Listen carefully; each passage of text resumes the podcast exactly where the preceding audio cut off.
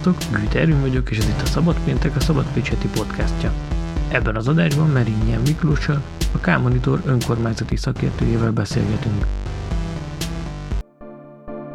De a beszélgetés előtt egy kis reklám. március tizenötödikén a Magyar Sajtónapján új támogatói kampányt indítottunk. Ha szereted a podcastjainkat, ha fontosnak tartod a Szabad Pécs működését, akkor nézd meg a támogatás pont szabadpécs pont hu oldalt, és persze támogass minket rendszeresen, hogy mi is rendszeresen tudjunk dolgozni nektek. Köszönjük! A közügyek iránt érdeklődőknek talán nem nagyon kell bemutatni a K-monitort, de azt azért érdemes tudni, hogy sok példamutató projektje volt a korrupció ellenes átláthatóságért küzdő budapesti szervezetnek. Most kifejezetten az önkormányzatok feladataival kapcsolatos tevékenységeikről beszélgettem Mérényi Miklóssal, aki a téma szakértője. És elsősorban egy hamarosan megjelenő cikk kapcsán az Ez a Minimum néven működő kezdeményezésük miatt kerestem meg Miklóst. De több jelenleg is futó projektjük van, amik átláthatósági jó gyakorlatokra koncentrálnak. Megmutatják, elmagyarázzák, hogy mi az és hogyan működik a például a közösségi költségvetés. Angolul már elérhető, de hamarosan magyarul is megjelenik egy nemzetközi kitekintést tartalmazó tanulmányuk, ami a civilek és az önkormányzatok viszonyáról szól. Ebben pedig Pécs is megjelenik, nem éppen példaként. Szóval mindenről a K-Monitor önkormányzati szakértőjével, Mérényi Miklóssal beszélgettünk. Szerintem egy kicsit mesélhetnél a K-Monitorról magáról, mert nem vagyok benne biztos, hogy mindenki ismeri a szervezetet. Na hát a K-Monitor ez egy több mint tíz éves szervezet, most már én pedig én öt éve dolgozom itt, önkormányzati szakértő a titulusom igazából, a K-Monitor pedig egy olyan szervezet, ami alapvetően antikorrupcióval foglalkozik, tehát az érdekérvényesítésnek egy elég speciális területével. Mi inkább tartjuk magunkat egy, egy országos szervezetnek, mint egy helyi szervezetnek, ugyanakkor nem vagyunk olyan nagyok, szóval azért ez egy fontos ismerve rólunk, hogy budapestiek vagyunk, szóval azért a kapcsolataink, az önkormányzati kapcsolataink nagy része, a civil kapcsolataink nagy része is így főleg budapesti, illetve nyilván vannak vidéki nagyobb városokban is civilek, akikkel szoktunk kontaktálni, és a K-Monitor ez tulajdonképpen egy, egy olyan aktivista közeg, ahol, ahol megpróbáljuk a közpénzek elköltésén a társadalmi kontrollt erősíteni, különböző uh, informatikai eszközökkel és különböző szakmai javaslatokkal. Um, Oké, okay, az, nagyjából... az, hogy, az, hogy önkormányzati szakértője vagy egy ilyen szervezetnek, az azt jelenti akkor, hogy hangsúlyosan foglalkoztok ezzel. Miért?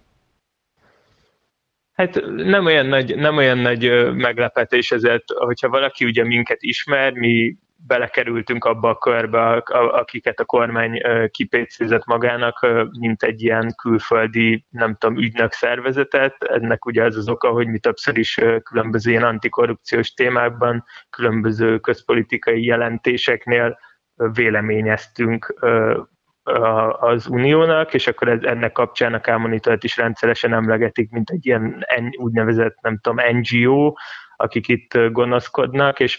hát ebből az a fontos szerintem itt az önkormányzatisággal kapcsolatban, hogy ez ugye azt is mutatja, hogy nekünk a, a kormány felé, vagy a központi kormányzati szervek felé az érdekérvényesítő képességünk az, az, az utóbbi években tulajdonképpen megszűnt, vagy ilyen jellegű konfrontatív ügy, ügyekre szorult vissza, és hát nyilván az önkormányzati szféra, az a helyi politika az, ahol viszont egy nyilván egy ennél sokkal kisebb léptékben, de lehet még érdekérvényesítő munkát végezni, tehát uh, foglalkozunk például az önkormányzatoknak az átláthatóságával, és úgy, ahogy például a kormánynál évek óta nem tudjuk elérni, hogy a, ha nem is egy teljesen új vagyonnyilatkozati rendszert hozzanak létre, de legalább digitálisan és kereshető formában uh, tegyék fel a vagyonnyilatkozatokat, ez uh, hasonló uh, hasonló törekvésünk például az önkormányzatoknál azért egy fokkal könnyebben mennek át, még akkor is, hogyha egyébként ott is ezzel vannak nehézségek. Ha több projektet is, meg kiadványt is láttam nálatok, meg hát találkoztam már ezekkel korábban is. szerintem beszéljünk ezekről egy kicsit, és akkor az egy ilyen jó sorvezető is lehet akár egy beszélgetéshez, hogy például van ez a részvételi költségvetésről szóló, meg hát ezt, ezt így elég régóta viszitek ezt a, ezt a témát, hogy elmondanád, hogy mit értetek ti, vagy mit ért a szakirodalom akár a részvételi költségvetés alatt, az hogyan, hogyan, néz, hogyan néz ki? Ez egy, ez egy izgalmas történet, ami abszolút az én Az én, én, én projektem volt itt a szervezetem belül, én ezt Gdańskban láttam először működésben, ott oda sokat járunk ki, ott van egy, van egy ilyen rendezvény, egy, egy fesztivál, ahol a, a régiónak a különböző uh, ilyen antikorrupciós civil szervezetei találkoznak, és egy Gdańsk városa Az, az évek óta csinál ilyen részvételi költségvetést, és Lengyelországban egyébként ez olyan sikeres, hogy a legtöbb nagyvárosban ez már létezik, illetve, ha jól tudom, akkor van is egy ilyen törvény, ami kötelezővé teszi az ottani, hát mondjuk így megyei jogú városoknak, hogy ilyet szervezzenek, de hogy mi is ez, itt ugye arról van szó, hogy a az önkormányzatnak, vagy egy, egy, egy, egy önkormányzatnak, ez lehet megyei önkormányzat is, például Szlovákiában több megyei önkormányzat is csinál részvételi költségvetés, szóval, hogy egy, egy részét a költségvetésüknek, ami hát általában a fejlesztési forrásoknak egy bizonyos százaléka, csekély százaléka, egy-két néhány esetben ennél magasabb százaléka, azt a az állampolgárok határozhatják meg, tehát olyan szinten, hogy egészen az ötleteléstől kezdve, tehát hogy milyen témákban, milyen prioritások szerint költsék el ezt a pénzt, és hogy egészen konkrét projekteket is javasolhatnak, amit aztán valamilyen szűrésen, technikai szűrésen keresztül végül egy szavazásra bocsájtanak, ahol szintén a teljes választókorú, vagy csak esetben még tizennyolcan aluli helyi lakosok dönthetnek el, hogy milyen projektet szeretnének. Nyilván ez nagyon, az, hogy ez mennyire egy mély és demokratikus innováció, az, az nagyon különbözik sok helyen, ez azért inkább egy ilyen pé er kampánya a városvezetésnek, de, de azért vannak jó példák is, tehát sok esetben... Ezt akartam pontosan uh, kérdezni, hogy azért nem, tehát ugye most csak itt a pécsi tapasztalatokra visszagondolva volt egy pár ilyen, hát hogy mondom, megkérdezés vagy szondázás, de mondjuk azok inkább uh-huh. ilyen irányított kérdéseknek tűntek így a, nem tudom, két kétezres, kétezer-tízes évek elején, amikor egy így fejlesztésről volt szó, tehát hogy nagyon, tehát nem tudom, a, a játszóterekkel kapcsolatban, tehát ugye ez a klasszikusan, ez a, úgy tették fel a kérdést, hogy igazából borítékolható volt a válasz, és tényleg csak ez a, a, a, a, ez a pé er fogásnak tűnt az egész. Tehát mi az, ami alapján ez, ez más? Mhm. Hát szerintem itthon, hogyha valaki ezt a konzultáció szót meghallja, akkor ennek azért nagyon nagy részt ez a nemzeti konzultáció típusú ilyen um, politikailag vezetett és irányított lekérdezés jut az eszébe, amiben nyilván nem szívesen vesz részt, vagy, vagy így a pártállásától függ, függően vesz részt. Ez, ez annyiban, annyiban, annyiban más, hogy itt ez a folyamat, ez alapvetően a, az, a polgároknak a kezébe adja a döntést kezdettől fogva, tehát az önkormányzat nem határozza meg azt, hogy milyen uh, projekteket uh, szavazhat meg, vagy ahol, ahol ez van, ahol így működik a rendszer, ott az egyébként a mi értelmezésünkben nem is igazán részvételi költségvetés. Vannak olyan eljárások, ahol a, az önkormányzat dob be néhány témát, és akkor egy ilyen szondázást végez, de Ennek, a, ennek az eljárásnak az eredete, azért ez máshova nyúlik, ez Latin Amerikában nyolcvanas évek végén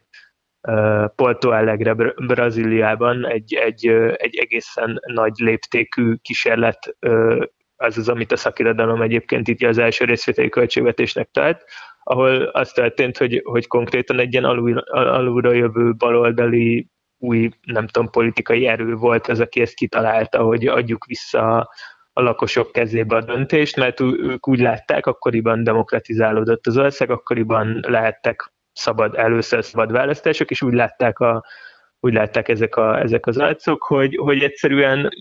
a, a városvezetés döntései ezek egy nagyon szűk elitnek az érdekeit, vagy, vagy nézőpontját, vagy, vagy prioritásait szolgálják, tehát amikor fejleszteni kell, akkor a, azokat a negyedeket, azokat a kulturális létesítményeket fejlesztették, amik, amik ezeknek az embereknek fontosak voltak, és ez a párt ez pedig egy ilyen szélesebb választói bázisra akart hatni, és, és nyilván egyébként az látszott is, hogy amikor ők hatalomra kerültek Porto Alegrében, akkor a városnak a költségvetésében nagyobb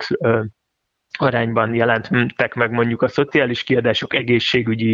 kiadások, az oktatással kapcsolatos kiadások, tehát olyan dolgok, amik egyébként az ilyen népi rétegeknek fontosak. Szóval egyébként ez ilyen szempontból egy ilyen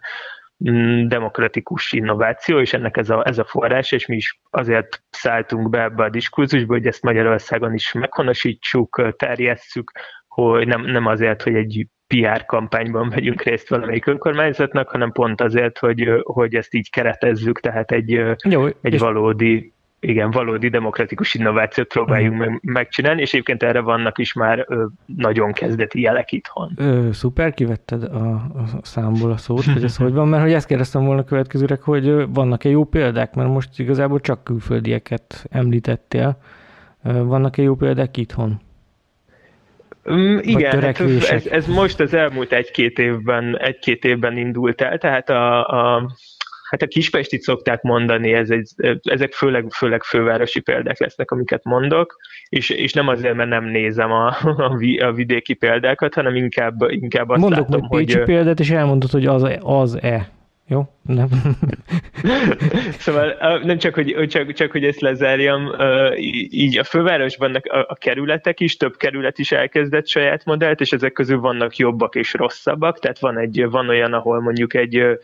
egy ilyen Google kérdőívet lehet kitölteni, és akkor mindenhol el lehet mondani, mondjuk minden negyedben, hogy a három megadott fejlesztés közül melyiket szeretnéd, ami azért inkább egy ilyen éhezők viadala jellegű dolog, hogy akkor az óvoda vagy a bölcsöde újuljon meg. Tehát ez mondjuk nem biztos, hogy az, amit, amit én, én csinálnék. Van viszont, van viszont mondjuk a, a, a központi fővárosi projekt, ami Párizs mintáját veszi alapul, az egészen progresszív, tehát ott például abba, hogy hogyan válasszunk a beérkező több száz javaslat közül, amik nyilván részben nagyon kidolgozottak, részben egyáltalán nem kidolgozottak. Ott például egy szintén az állampolgárokból álló tanács az, aki ezt a szelekciós munkát elvégzi, és, és ez ilyen szempontból szerintem előremutató, mert egy Hát egy kis tanács alakul, amiben párbeszéd lesz az önkormányzati szféra hivatalnokai, szakértői, bürokratái és a lakosok között, tehát ők közösen döntik el, hogy mik a legjobb projektek, mik azok, amiket a szavazólapra tulajdonképpen föl lehet tenni. Jó, hát akkor igazából ez nagyon hasonlít arra, ami Pécsen zajlott nemrég, ez a, a Misina ötletbörze címen futott egy projekt, amiben a tévétoronynak a környékének a felújítására írtak egy ötletpályázatot lakossági ötletekkel, szakmai zsűri, három ötlet, és akkor három ilyen döntős ötlet, erre megint csak lehetett szavazni, és akkor igazából ebből lett egy végső projekt, ami most akkor úgy tűnik, hogy meg fog valósulni. Akkor ez, ez gyakorlatilag nagyon, ha jól értem, akkor ez nagyon hasonlít arra. Hát, hogyha most fogalmilag nagyon precízek akarunk lenni, akkor ezt inkább mondanám egy ilyen nagyon szélesre nyitott közösségi tervezésnek. Ugye ez a közösségi tervezés, ez konkrét. Tehát ha már megvan az, hogy mit akarunk fejleszteni, akkor annak kapcsán van egy részvételi folyamat. A részvételi költségvetés ez annál ennél egy fokkal talán még nyitottabb, mert itt ugye nincs is megszabva az, hogy hova mit fejlesztünk. Egy ilyen alapvető, nem tudom, talán témák néhány helyen meg vannak adva, hogy mondjuk zöld vagy szociális fejlesztésekre várnak ötleteket, de hogy tulajdonképpen ez egy ilyen teljesen nyitott végű folyamat. Jó, a másik dolog, amiről szerettelek volna kérdezni, az az Ez a Minimum nevű programotok, ami, ami hát nem is tudom, hol tart most? Hát ez, ez, ez, egy, ez egy nagyon jó kérdés, a számunkra is egy, egy nyitott kérdés, amiatt, mert uh, ugye csak hogy elmondjam, hogy miről van igen, szó. Miről van itt szó. Egy, igen. Itt, ez egy olyan projektünk, amit már kétezer-tizennégyes önkormányzati választások előtt is csináltunk, és aztán a kétezer-tizenkilences önkormányzati választások előtt is ö, ö, megcsináltuk. Itt hát tulajdonképpen ez a, a három ilyen szintén fővárosi ö, antikorrupciós szervezet, a, a K-Monitor mellett az átlátszó és a Transparency International álltunk össze, és raktunk össze egy hat pontból álló javaslatcsomagot, ami az önkormányzatok ö, átláthatóságának különböző területeit szabályozza. Ha valakit pontosan érdekel, hogy milyen javaslatokat fogalmaztunk meg, akkor ezt az ezaminimum pont hu oldalon megtalálja. Igazából nagyon nagy meglepetés veszély nem fog érni, mert ez egy minimum program, szóval nem a részvételi költségvetésről, és nem a nem tudom milyen szuper előremutató innovációkról írunk, hanem nagyon alapvető dolgokat írtunk le, amiket azt gondoljuk, hogy minden magyar önkormányzatnak meg kéne valósítani ahhoz. Azért gyorsan felsorolom, hogy nyilvános működés, közérdekű adatigényléseknek a, nem tudom, a folyamata, hogy az ne ütközön akadályokba, mert hogy manapság azért ez akadályokba ütközik. Átlátható költségvetési gazdálkodás, nyilvános szerződések és közbeszerzések, önkormányzatú tulajdonú vállalatok, és az elszámoltatható, elszámoltatható döntéshozók, tehát ugye ez lenne kb. Ez a hat pont, ami mögé aztán akkor már ezek szerint a tartalmat meg, meg alakulhat, ha jól, ha jól értem. Nagyon konkrétan lebontottuk ezeket a, ezeket a szempontokat, tehát az, az van, egy, van egy ilyen értékelési listánk, amivel a, a tulajdonképpen most a, a, ez, egy, ez most egy folyamatban lévő dolog, tehát ezzel a következő hetekben, hónapokban egyszerűen át fogunk menni a nagyobb városoknak az, a honlapján, és végig fogjuk nézni, hogy ők ezeknek a pontoknak megfelelnek-e, de hogy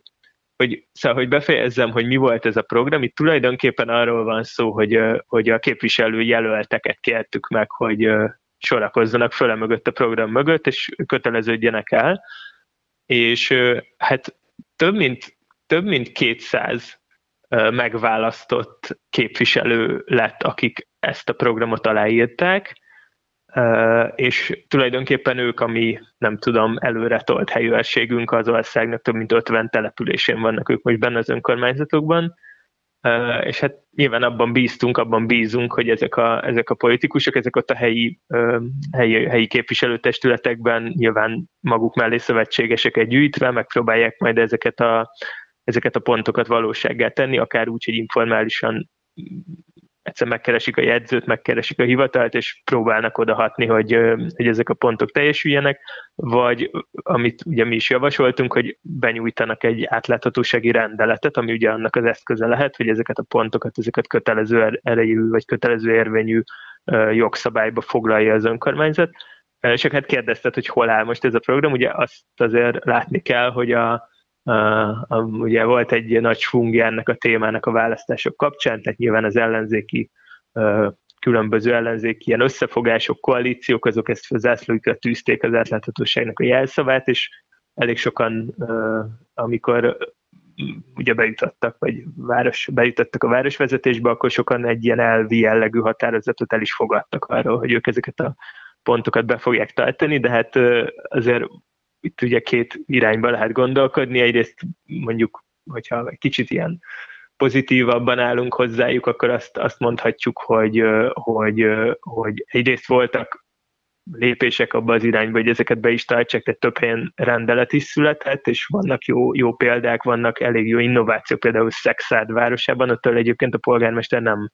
ellenzéki, de a testületi többség az az ellenzéké. Ott például egy ilyen, egy ilyen jól kereshető szerződéstárat hoztak létre, amiben a tételes szerződések is fel vannak sorolva, letölthetőek, meg lehet őket nézni. Tehát vannak jó példák, de azért a nagy kép az mégiscsak az, hogy azért ebből, ezekből a géretekből, vállásokból nem sok minden teljesült, és akkor hát ez egy kérdés, most nyilván mi ilyen szempontból azt szeretnénk, hogy ezek a, ezek, a, ezek a vállások, ezek a ciklus végéig valósuljanak meg, de hogy itt ugye nyilván a Covid-válság is közrejátszatott. Pont ezt akartam, hogy nem akarom mentegetni őket, de, de itt azért így rátelepült itt erre az egészre egy újabb réteg, méghozzá a, hát a járvány, meg a veszélyhelyzet. Ami, ami... Le, kell, le, kell, le kell ezt, ezt nyilván ezt itt le kell szögezni, igen, hogy a, azért abból a körülbelül másfél évből, ami a választások óta volt, abból hát nem tudom, most tippelek, hat-hét hónap az, hat-hét hónapig nem is ülésezhettek ezek a közgyűlések most már, tehát nincs, most jelen pillanatban sincsenek hivatalosan ugye közgyűlések, hanem a polgármesterek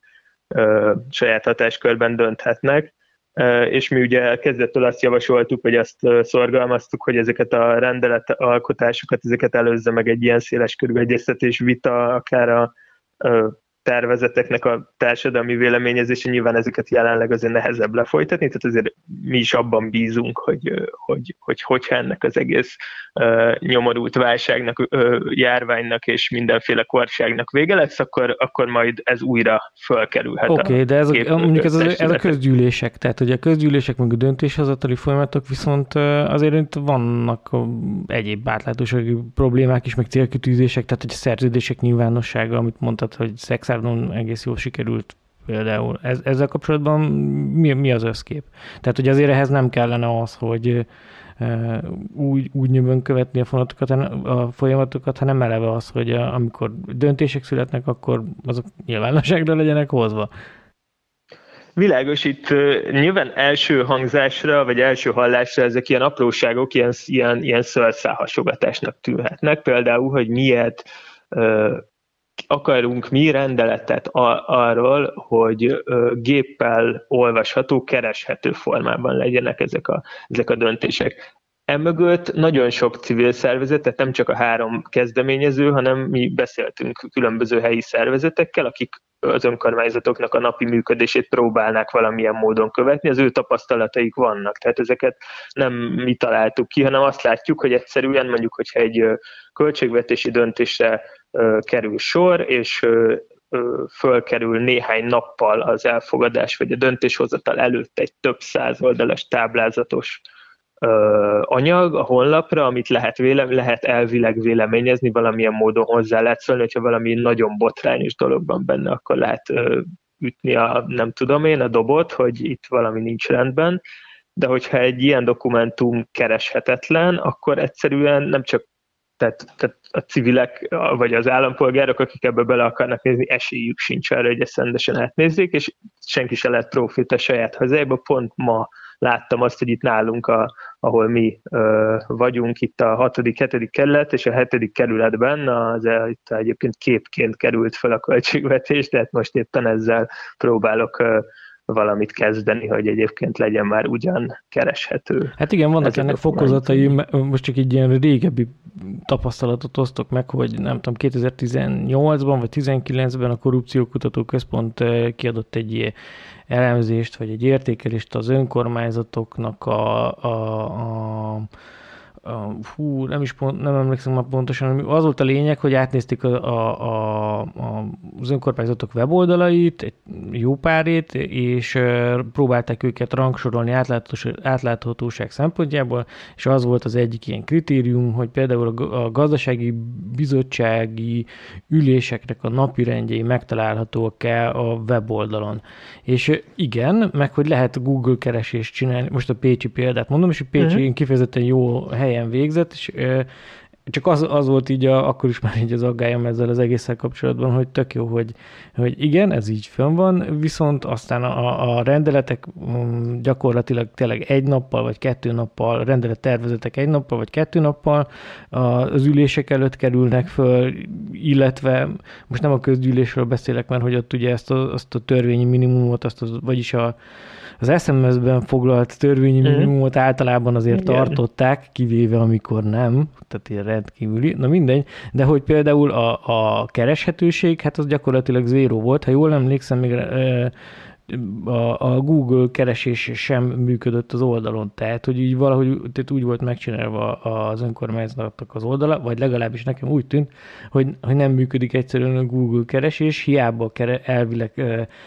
nem kép pé dé ef-ek vannak fönn általában, mert azért az is előfordult, de a nagy többség elvileg kereshető lenne, csak hogy a, a, a, a rendszeresített Google kereső az nem működött egyszerűen az oldalon. Tehát, tehát ilyen, ilyen tapasztalatokban raktuk össze ezt a programot, tehát amiket most mondasz, ezek a kereshetőségi szempontok, ezek mind szerepelnek a minimum programot, tehát ha valaki elfogadja ezt a rendeletet, ami egyébként ezekről rendelkezik, Uh, és tényleg nem azt akarom mondani, tehát nekünk van egy mintarendeletünk, amit, uh, amit én azt gondolom, hogy ezért a helyi viszonyokra adaptálni kell, tehát van, lehet, hogy van olyan önkormányzat, sőt biztos, hogy van olyan önkormányzat, ahol egyébként azért mi mintarendeletünknél jobb közzétételi gyakorlatok vannak, akkor nyilván nem az a cél, hogy rontsák vissza a mi minimum szint, vagy az általunk meghatározott minimum szintre, de hogy pont ezek a dolgok, ezek baromi fontosak, és az állam bár nagyon sok informatikai fejlesztést csinál az önkormányzati szektornak, de ott ezek a szempontok, ezek egyáltalán nem merülnek fel, tehát például van olyan nagyon sok kis településnek az állam által központilag ö, lefejlesztett honlapja van, de például ott sincs az, hogy egyébként az infotörvényben tételesen meghatározott ilyen közzétételi ö, szempontoknak legyen helye ezen a honlapon. Tehát ö, itt nagyon-nagyon nagy elmaradások vannak, ezeknek egy része az biztos, hogy ö, ö, ilyen strukturális tényezőktől, például az informatikai rendszereknek az elmaradottságából fakad az, hogy az iktatás, hogy ezeket a szerződéseket hogy iktatják, hogyan viszik föl egy rendszerbe, ez is biztos, hogy benne van, ami fejlesztést igényelne, és dolgozni kéne vele, de szerintem nagyon sok minden ez egyszerűen nem törődömség, és hogy ezek, ezek a dolgok, ezek olyan üzenetet hordoznak, tehát hogyha valaki képként teszi fel a költségvetését, és nem, nem kereshető formában, akkor ennek az az üzenete, hogy ti itt ne nézelődjetek, hanem mi ezt majd csináljuk, és nektek ez semmi közöttök nincsen. Igen, és akkor ennek még a rosszabbik verziója, amikor a, a fénymásolt oldal szkennelése kerül föl, mert ilyen is van. Beszéljünk egy kicsit a, egy harmadik, vagy nem tudom, leg, talán legfrissebb projekt, projektetekről, ez a, a, az önkormányzatok és a helyi civil szféra, vagy a helyi közösségek viszonyát vizsgált, az olyannyira friss, hogy a magyar verzióját azt még nem találtam meg az oldalatokon, viszont belenézegettem a, a, az angolba, és ugye ez egy nemzetközi együttműködés keretében készült. Hogy, hogyan csináltad? Mi, mi, mi volt itt a cél? Ez egy nagyobb, nagyobb nemzetközi kutatás, amiben egy román és egy lengyel partner szervezettel voltunk közösen, és lesz magyar fordítás, ez a napokban lesz elérhető. Ez angolul készült eredetileg ez a kutatás, de, de huszonegy interjút csináltunk itt Magyarországon is magyar civilekkel, meg magyar önkormányzati szakemberekkel, önkormányzati hivatalnokokkal, alpolgármesterekkel, és hát az volt a célunk, mi az érdekérvényesítő szervezeteket néztünk, tehát most nyilván mindig van ez a, ez a hogy ki a civil, és hát az világos, hogy a, világos, hogy a magyar civil szférának a nagy része az nem olyan, mint mi, tehát a, a, nagyon sokan ugye ilyen nem, nem politikai te, te, területen végeznek fontos munkát, vagy akár valamilyen szociális szolgáltatást nyújtanak, ők is, mint civilek. Mi kifejezetten azokat az ilyen érdekérvényesítő szervezeteket néztük, akik, akik általában inkább tüskék a, nem tudom, az önkormányzat korma alatt, és sok esetben konfliktusos a viszonyuk, vagy nem egyértelműen egy ilyen de, kiszámítható de szerződéses... Nincsen túl sok, nincs túl sok, ha jól sejtem, nem? Hát amikor elkezdtük feltérképezni, akkor azért azt láttuk, hogy, hogy azért vannak, és egyre többen vannak. Tehát az a, az a típusú az a típusú kis, sok esetben informális helyi szervezet, aki néhány lakos, aki összegyűlik, és egyszerűen elkezdi nézni, hogy mivel foglalkozik az önkormányzat. Sok esetben nincs is ilyen tematikus fókuszuk, tehát nem az van, hogy ők a nem tudom, környezetvédők, vagy ők a sport ö, csapat körül szerveződnek, hanem csak egyszerűen valamilyen, mondjuk kipattan valamilyen ügy, szerintem erre egy nagyon jó példa például a az Elevangyál nevű szervezet, akik, egy, akik az Elios lámpák ügyében kezdtek el egy ilyen teljesen civil, teljesen alulra jövő érdekérvényesítő akciót. Ott ugyanis az történt, hogy történt ez a közvilágítási felújítás, talán Pécsett is volt ilyen ügy, úgyhogy beszélnem kell részletesen elmondanom ezt a sztorét, de hogy ugyanez volt ugye ellen is, és hát egyszerűen mentek haza a lakosok, és azt látták, hogy annyira sötét, vagy egyszerűen nem tudom, belerépnek a pocsajába, meg nincs, nincs megvilágítva a járda. És akkor megpróbálták az önkormányzatot rávenni arra, hogy, hogy ugyan már, még hogyha rá is költöttek erre egy csomó pénzt, és hogy megvegyék ezeket a el é dé lámpákat, hát ezzel csinálnak valamit ezzel a helyzettel, az emberek azok ilyen kis elemlámpával kell, hogy az utcán botorkáljanak, és ez egy évekkel ezelőtti történet, de hogy egészen odaig jutott, hogy most egyébként már kapcsolatuk van az önkormányzattal, és a felújításból őket is bevonták, tehát hogy velük is megbeszélik azt, hogy hova, hova kell újabb lámpatesteket elhelyezni, de hogy ez,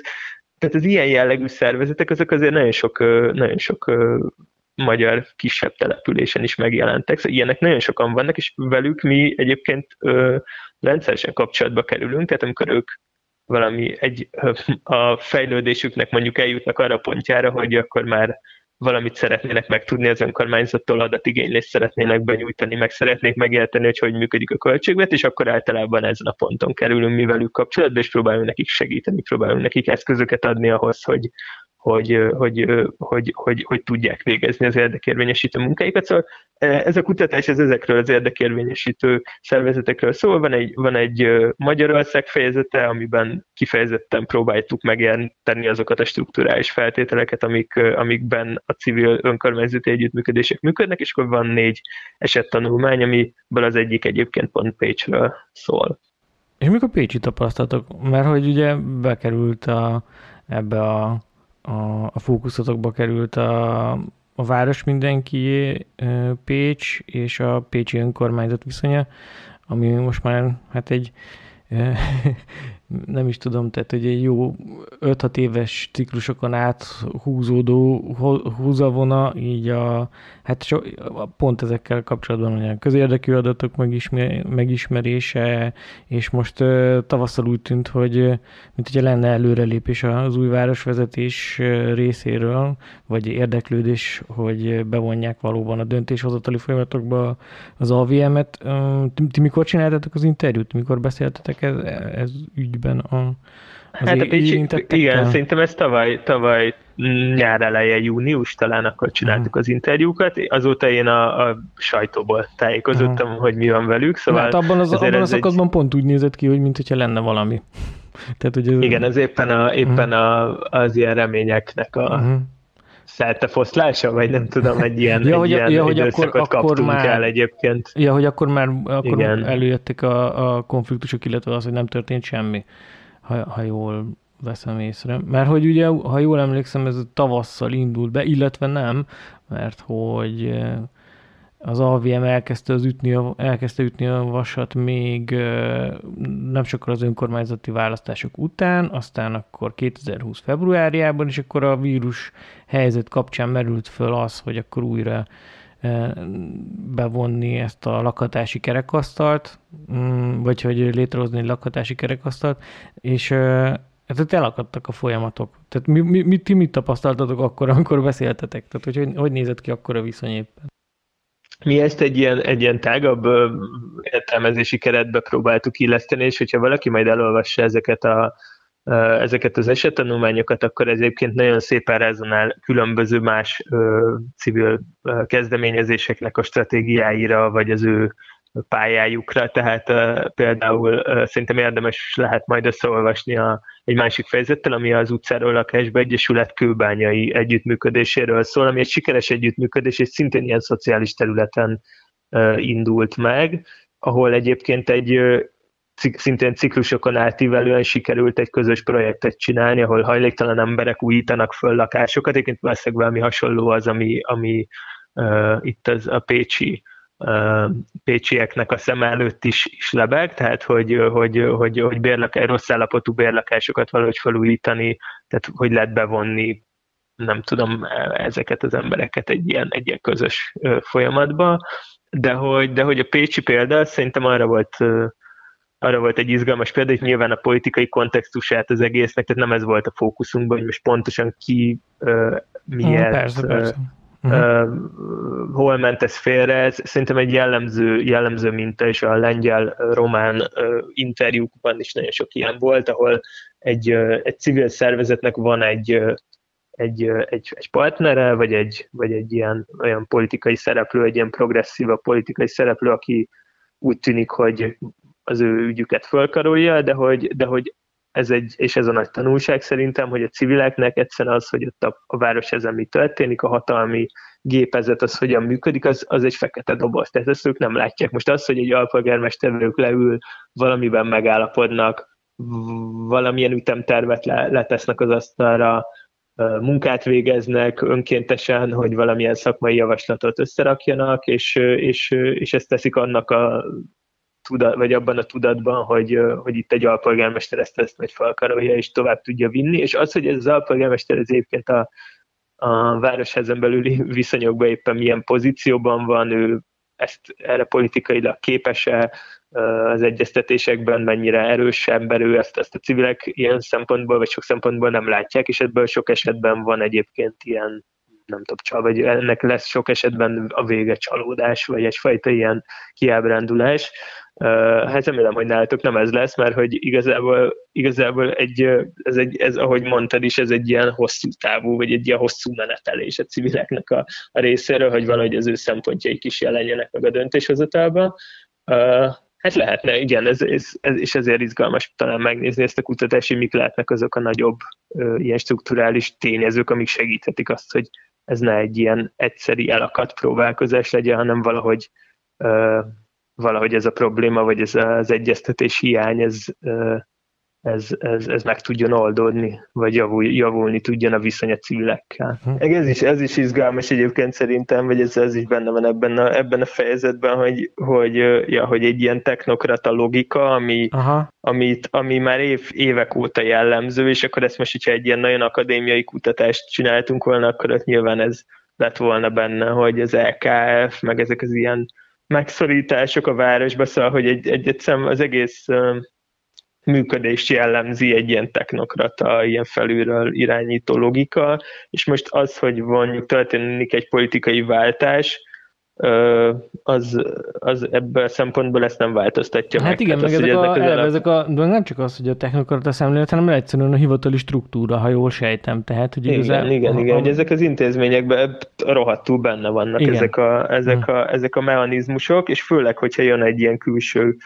hatás, mint az, hogy most akkor a Covid miatt ugye még a képviselőtestület se ülésezik, tehát nem lehetett verni a palávert, hogy, hogy akkor most miért nem egyeztet a polgármester, mert hogy igazából nincsenek. Hát igen, és akkor erre telepszik rá még egy réteg arra, hogy milyen koalíció van Pécsen per pillanat, és hogy kivel állnak szemben. Hogy ö, gyakorlatilag megpróbálnak ö, demokratikus játékszabályok szerint játszani a koalíción belül, de nem nyilvánosan, vagy nem tudom. Hmm. Tehát, hogy, hogy nyilván megy ez a, a húzavona a különböző frakciók között, mert amikor egy dé ká-s momentumos, meg egy jobbikos leül tárgyalni a lakáspolitikáról, akkor gondolom baromira eltérnek a, a, a, hmm. az álláspontok, vagy egyáltalán az, hogy, hogy mit gondolnak erről a kérdésről. Ja, én nekem, ami még szerintem egy fontos szempont, vagy amit érdemes így ebből a kutatásból ki, hmm. kivenni, az az, hogy hogy és erre, erre a nyolcadik kerületi példa az, ami, ahol ott ugye a civilek bementek, tulajdonképpen valamilyen módon bementek az önkormányzatba, itt nyilván a